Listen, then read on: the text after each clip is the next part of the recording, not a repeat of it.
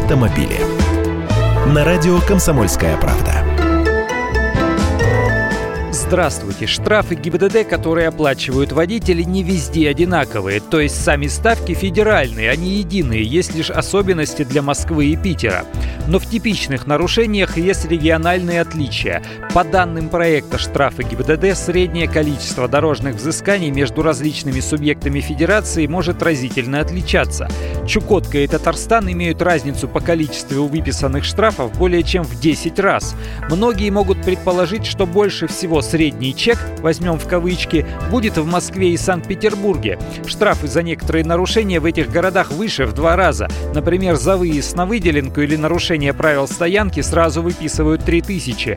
Но нет, максимальными средними суммами выписанных штрафов отличаются Ненецкий, Ямало-Ненецкий автономные округа и Астраханская область. Казалось бы, где там ездить на северах, а вот здесь средние суммы взысканий по дорожным правонарушениям доходят до тысячи четырехсот рублей.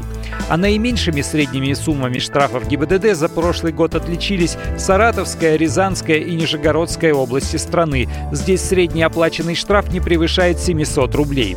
Общий для России средний штраф ГИБДД – восемьсот пятьдесят четыре рубля. Средний штраф для столицы – тысяча девяносто рублей. А вообще, по закону, минимальный водительский штраф, напомню, сейчас составляет пятьсот рублей. При оплате в течение двадцати дней после вынесения постановления делится пополам – двести пятьдесят. Я Андрей Гречанник, автоэксперт «Комсомольской правды». С удовольствием общаюсь с вами в программе «Давина газ» по будням в восемь утра по московскому времени.